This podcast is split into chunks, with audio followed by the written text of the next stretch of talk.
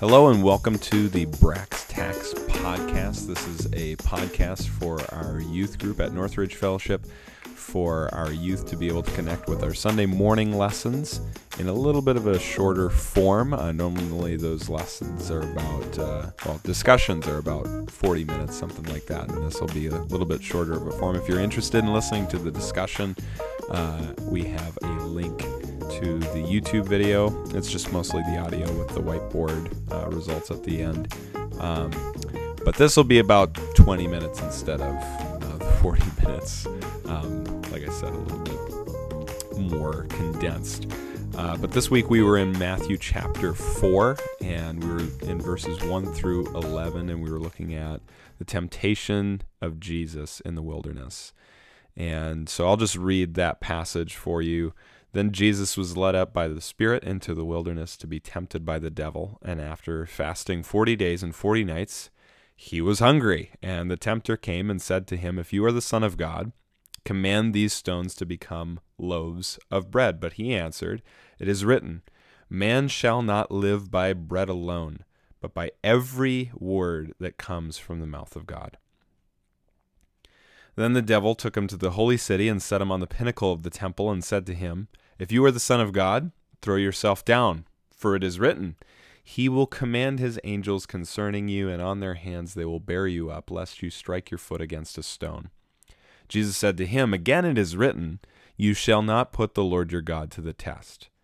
Again the devil took him to a very high mountain, and showed him all the kingdoms of the world and their glory, and he said to him, All these I will give you, if you will fall down and worship me.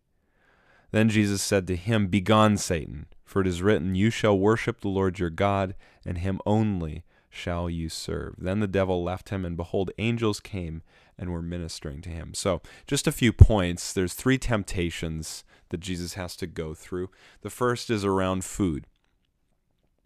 Now, Satan tempting somebody to eat something should remind us of another story, right? Genesis 3, in which Satan tempts Adam and Eve to eat from the fruit of the tree of the knowledge of good and evil. And he's successful in that temptation. In this case, he's not. And another parallel between Genesis 3 and Matthew 4 is that both of Satan's temptations in Genesis 3 and Matthew 4 start with trying to introduce doubt. Um, in Genesis 3, Satan starts with, Did God really say? And in Matthew 4, in a sense, Satan is also saying, Did God really say? Because he starts with, If you are the Son of God. And if we look at the context of Matthew 4, we see that verse 37 of chapter 3, I'm sorry, 37, 17, um, Behold, a voice from heaven said, This is my beloved Son with whom I am well pleased. So God has said something, and Satan's goal, in order to start his temptation, is to get us to doubt something about what God has said. And in this case, it's it's a temptation about identity. And I was just listening actually to a, a podcast um, by Russell Moore, and he was covering Genesis chapter three, and he pointed out that um, Satan's temptation in Genesis three is about identity too, because um, it's this question of okay, who are you, Adam and Eve? Are you rulers of the world? In which case, you shouldn't listen to a snake because you're supposed to rule over the snake. Um, and not be lower than an animal. So who are you there? And then the other question is are you supposed to be human, a creation, or are you supposed to be like the creator and not have limits set on you by God himself? So um, Satan tries to get us to doubt the words of God. And in response, Jesus' answer to him is to go right to the Word of God. He's quoting Deuteronomy 8 3 when he says, Man shall not live by bread alone, but by every word that comes from the mouth of God. And when he says that, I mean, we can look at what he means every word from God. I mean, look at loaves of bread. That loaves of bread are words from God.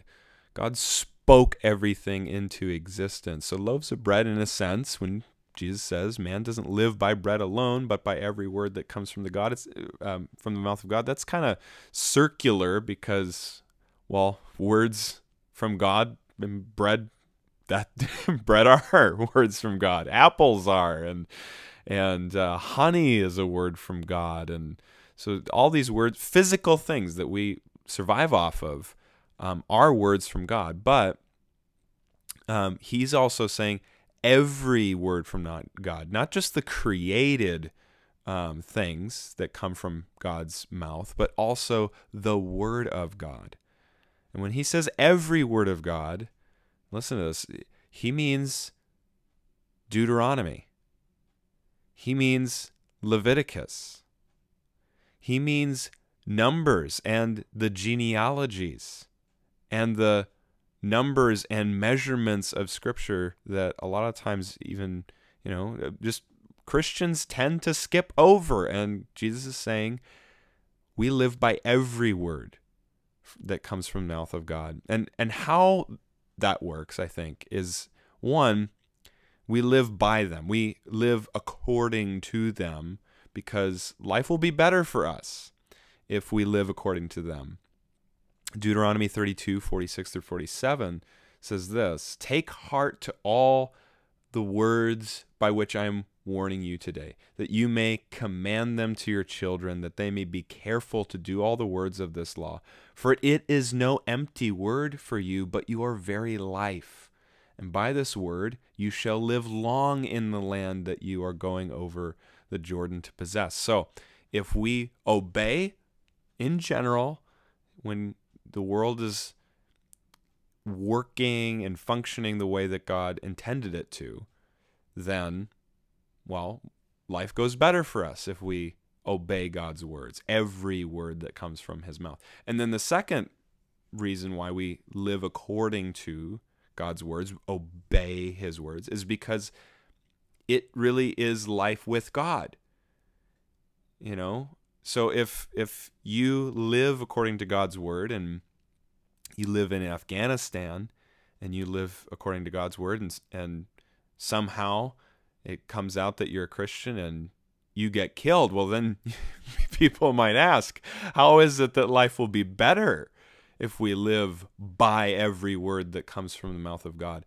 It's because, and Jesus is pointing at a, a deeper reality here, is that because God is not concerned with just the physical life. He is concerned with the physical life. 100%. He is concerned about that, but he is also concerned with your spiritual life, with your relationship with God. And and for Jesus, it's basically okay, should he starve to death in the wilderness? That's a very real possibility. Should he starve to death in the wilderness or should he I'm sorry, uh, and in so doing obey God's word because it might be that you know God's word commands him to fast until he dies.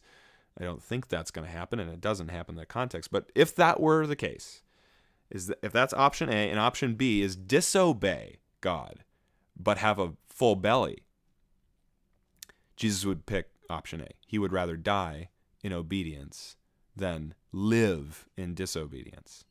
And I think the connection for us, just the application would be do you justify sin when you feel like it's what your body really needs? And that could be food, that could be substances, that could be your sexual life and ethics around that. Do you justify sin saying to yourself, this is something that I really need. God understands. Instead of trusting God to provide like Jesus trusts God to provide here. So that's the first temptation. The second temptation is the devil takes him to the holy city, sets him on the top of the temple, and says, If you are the Son of God, note again the introduction of doubt in, in Jesus' identity, throw yourself down, for it is written, He will command His angels concerning you, and on their hands they will bear you up, lest you strike your foot against a stone. So, first temptation, Jesus responds to the temptation by quoting scripture. Satan says, Ah, I can quote scripture too. Let's do that. So he does. And he quotes Psalm 91, uh, verses 11 and 12. And Jesus' response is to quote Deuteronomy 6 16, which is, You shall, again it is written, you shall not put the Lord your God to the test. Now, I was wondering for a while, what does it mean to put the Lord your God to the test? Because I think um, there's a lot of commands in Scripture and it's it you know do this and you will live. There's this idea of the obedience of faith. If if you have faith, you will act on it. it you know, it it almost seems like every prayer is a test of God. Will He answer? Will He not? Right. So what does it mean to test the Lord your God? Well, in the context of Deuteronomy six sixteen. Um, Moses says that you should not put the Lord, he's talking to the Israelites, and he says, You should not put the Lord your God to the test as you did at the waters of Massah. And that's uh, going it's a reference from exodus 17 in which the israelites are going through um, some of their journeys and they're thirsty and so they quarrel against moses and they ask for water and all that kind of israelite stuff of well it's it would be better for us if we would go back to egypt why did we get led out here just to die in the wilderness um, and they're quarreling against Moses, and Moses says, Why are you quarreling against me? Why are you putting the Lord your God to the test? And at the end of that story, um, it's interesting. One, just a quick note is that quarreling and testing are very closely tied um, together in that story. But at the end of the story, Moses explains that they were testing the Lord by asking, um, Is the Lord with us or not? So I think what testing is about, testing the Lord your God, I think it's that you put yourself above God as if you are the master and God is the slave. And you basically say, if God is with me, then he will do what I want him to do. So, and, and the problem with that is that we're taking God's promise of his presence away from him you know, away from his word, away from him calling himself Emmanuel, God with us, away from his promises, like in Matthew 28, behold, I am with you even to the end of the age. I'm with you every day, even to the end of the age. Um, so it's taking God's promise of his presence and his blessing away from his promises in his word, and it's putting it onto things that he's never said. Psalm 91, 11, and 12 is not about th- literally throwing yourself off of a building. That's not what that passage is about. It's about God's provision, God's care under obedience, right?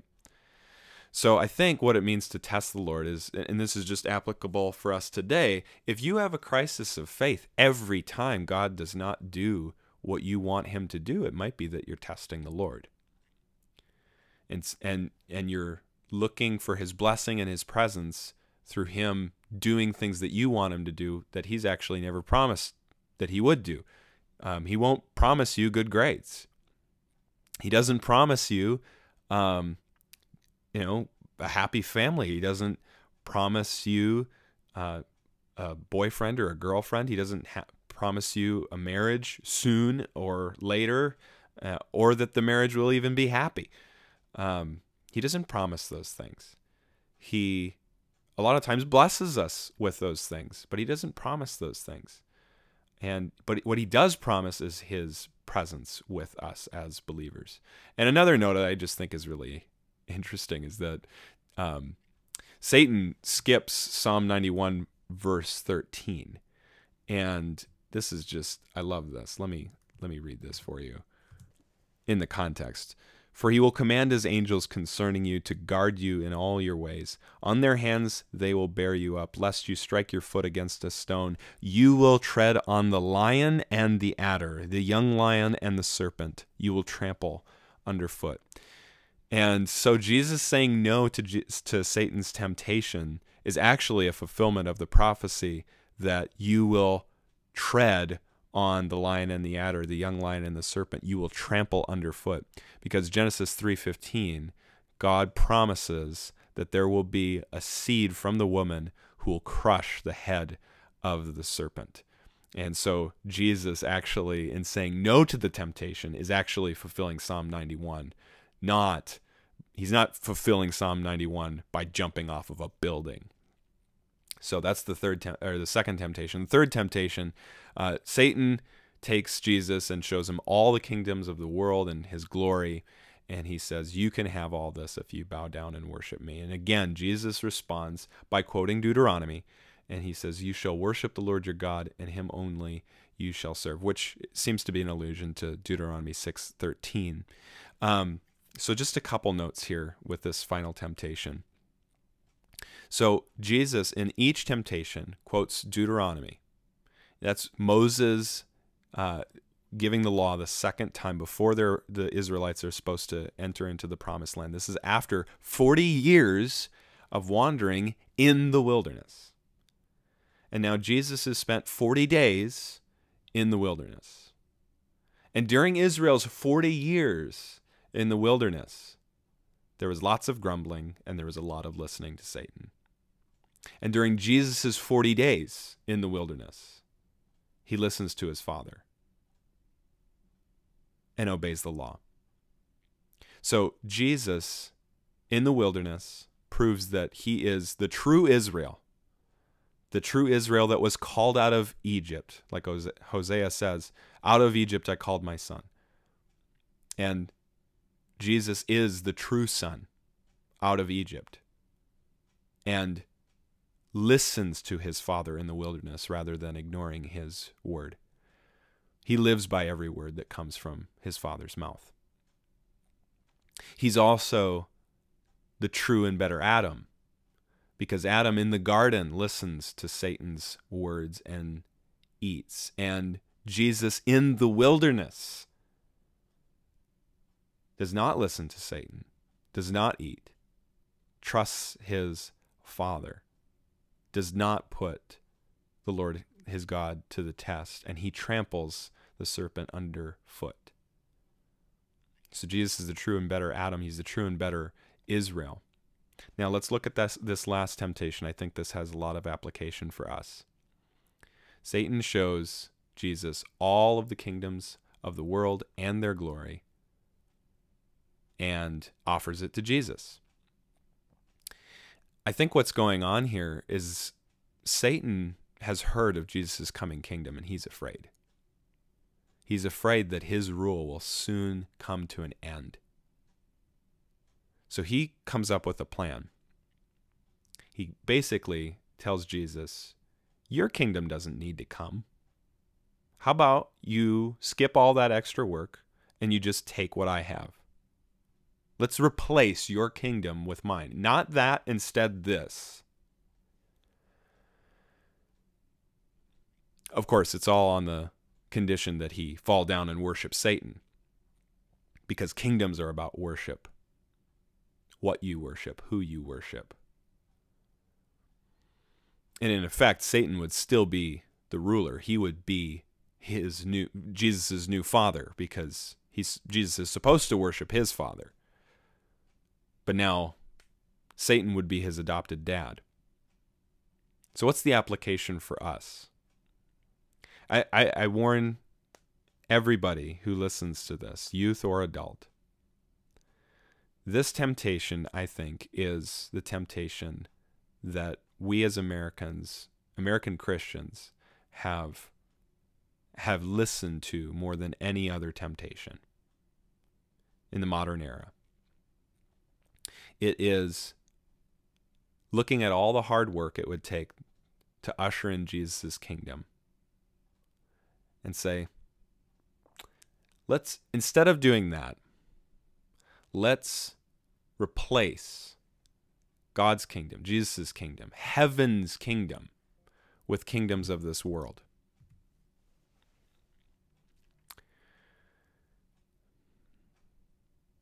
America is not God's kingdom. No matter who is president, America is not God's kingdom, and it won't be. We await a kingdom. It's called heaven, and it is coming. And one day heaven will be joined to earth at the great marriage supper of the Lamb. And in the meantime, we are ambassadors of that kingdom. The church is the embassy of heaven.